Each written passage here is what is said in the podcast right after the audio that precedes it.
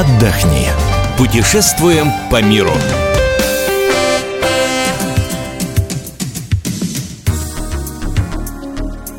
Мы приветствуем всех слушателей радиостанции «Комсомольская правда». С вами Евгений Сазонов. И Ольга Медведева. В этом году наша страна отдыхает три праздничных дня в феврале – 21, 22 и 23. Поэтому есть возможность куда-то поехать и интересно провести время. Патриотам и любителям экскурсий предлагаем провести выходные в Севастополе.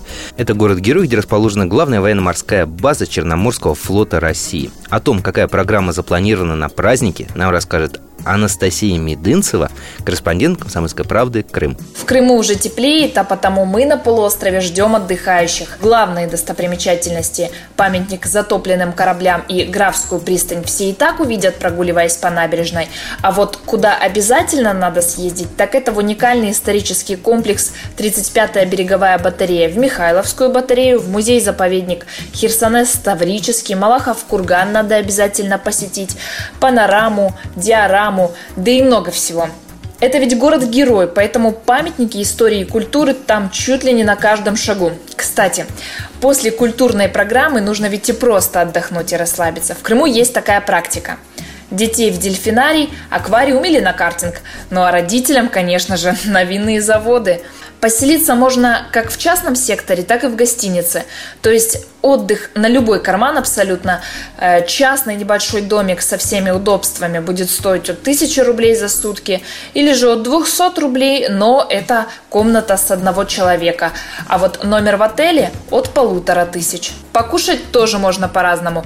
Кто-то пообедает в столовой за 200 рублей, ну а любителям ресторанов, что могу сказать, транжирьте сколько не жалко. Есть что посмотреть и в Балаклаве, там туристы любят селфиться на фоне руин средневековой крепости Чамбала. Там же есть э, знаменитый военный музей по ремонту военных лодок.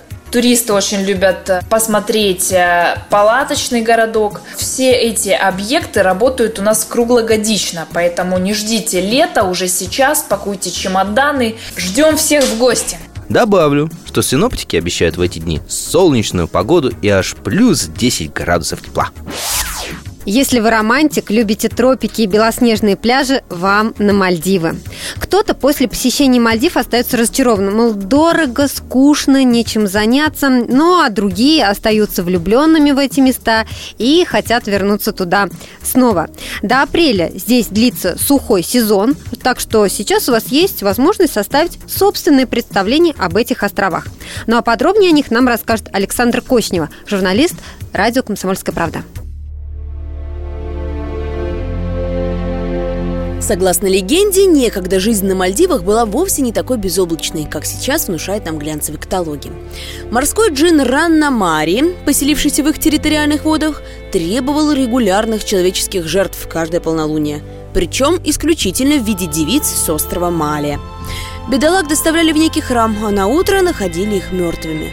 Но не все коту масленица. Однажды на остров прибыл путешественник из далекого Магриба – Абдул-Уль-Барбари – Чужестранец пожалел девушек и на полнолуние сам уселся в храме на место жертвы. Всю ночь он читал Коран, а на утро оказалось, что джин сбежал, не выдержав силы священной книги. Так мальдивки были спасены, а мальдивцы на радостях приняли ислам. Ну, теперь от легенд перейдем к сказкам, ведь климат на островах Индийского океана действительно сказочный. Круглый год дневная температура здесь 30 градусов, а ночная – 26. Правда, с мая по октябрь бывают дожди, но сейчас на островах самый сезон. В архипелаге более тысячи островов. Как правило, каждый остров занят одним крупным отелем – 4-5 звезд. Домики тут бунгального типа, причем как на суше, так и на воде. Если хочется экзотики, берите номер в домике на сваях. Только подумайте, сможете ли вы уснуть при сильном шуме волн. И, конечно, посмотрите график отливов, чтобы с утра случайно не нырнуть в песок. Главным занятием на Мальдивских островах считается дайвинг. Подводный мир Индийского океана поразит даже повидавших виды дайверов. Разумеется, все оборудование можно без проблем арендовать на любом курорте. В честь 23 февраля можно устроить настоящий мужской день и отправиться на рыбалку. Это обойдется примерно в 180 долларов. А для смелых мужчин полет над островами на гидросамолете. Вид захватывает. Но стоит, конечно, это не слишком дешево. За 20 минут в воздухе попросит 150 долларов. Ну и про вторую половинку не забывайте. Мальдивы считаются курортом для пар, поэтому и услуги тут, как правило, для двоих. Например, пикник на один из крошечных необитаемых островов. Отличная возможность побыть наедине друг с другом. Ну и вкусно поесть, разумеется. Мальдивская кухня практически полностью строится на рыбе и рисе. Их готовят сотни различных специй и щедро приправляют соусом карри. Есть также необычные сочетания с разными тропическими фруктами. А знаете, что нужно обязательно попробовать? Традиционный мальдивский напиток ра из пальмового молока. Очень необычно. Если вы не только любитель экзотики, но еще и экстремал, отправляйтесь прямо на юг Малайского архипелага. Индонезийские острова Флорес и Комода ждут любителей приключений. Курорт Флорес был открыт практически случайно, когда португалец Антонио Ду Абру высадился на мысе цветов в 1512 году. Флорес – остров почти круглый год утопающий в цветах. Помимо живописной природы на Флорес можно полюбоваться уникальным озером Келли-Мату. Скрывающиеся на дне вулканы выбрасывают особые химические соединения, которые придают воде различные цвета. Да, ты знаешь, что там озера трех цветов, и это очень красиво. Да, поэтому берите с собой фотоаппарат, нужно эту красоту заснять для истории. А, чтобы добраться до озера, нужно совершить путешествие в горы на высоту порядка 1600 метров. Кроме того, на острове Флорес все еще разрешена аборигенная охота на китов – Численность населения здесь составляет полтора миллиона человек. В основном они католики. Прямых рейсов до Флореса нет. Лучше лететь сначала до Бали, а уже оттуда из аэропорта в городе Денпасар на самолете лететь, внимание, в Лабуанг-Баджо.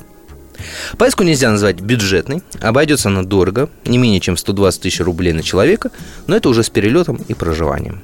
Второй остров Комода тоже индонезийский, и добираться до него тоже лучше с острова Бали. Отсюда до Комода примерно 550 километров. Или если вы едете на остров Флорес, то, о котором мы вам уже рассказывали, то можно добраться оттуда. Население острова Комод составляет не более 2000 человек. Это потомки заключенных, когда-то оставленных на острове, и местных жителей. Религия, которую исповедует большинство жителей острова – ислам, хотя есть и сторонники христианства христианства и индуизма. Комода известен диковинными животными – Одно из них – это гигантская ящерица, которую называют дракон комода. Женя сама видела этого дракона только в сингапурском зоопарке, и когда видишь это чудовище, ощущение, что ты в каком-то парке юрского периода, это неудивительно, ведь по мнению исследователей, родиной комодских э, варанов э, следует считать Австралию, э, где, вероятно, данный вид развился, и потом вот переселился на соседние острова, и произошло это 900 тысяч лет назад. С тех пор ящерицы внешне практически не изменилась. Здесь также обитают редкие птицы и другие животные, ну, собственно, вот ради чего сюда и приезжают туристы. Но не только. Здесь красивые коралловые рифы, и вода в океане очень чистая.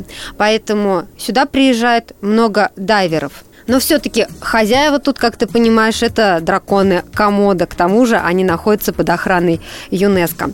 Если вы отправляетесь на остров э, Комода с острова Флорес, то организованная экскурсия обойдется дорого, примерно в 600 долларов за человека. Тогда как поездка на обычном катере стоит примерно 150 долларов. Ну и, наконец, для любителей шумных вечеринок нет ничего лучше, чем остров Ибица. Подробности расскажет Эдуард Гущин, наш собственный корреспондент в Мадриде.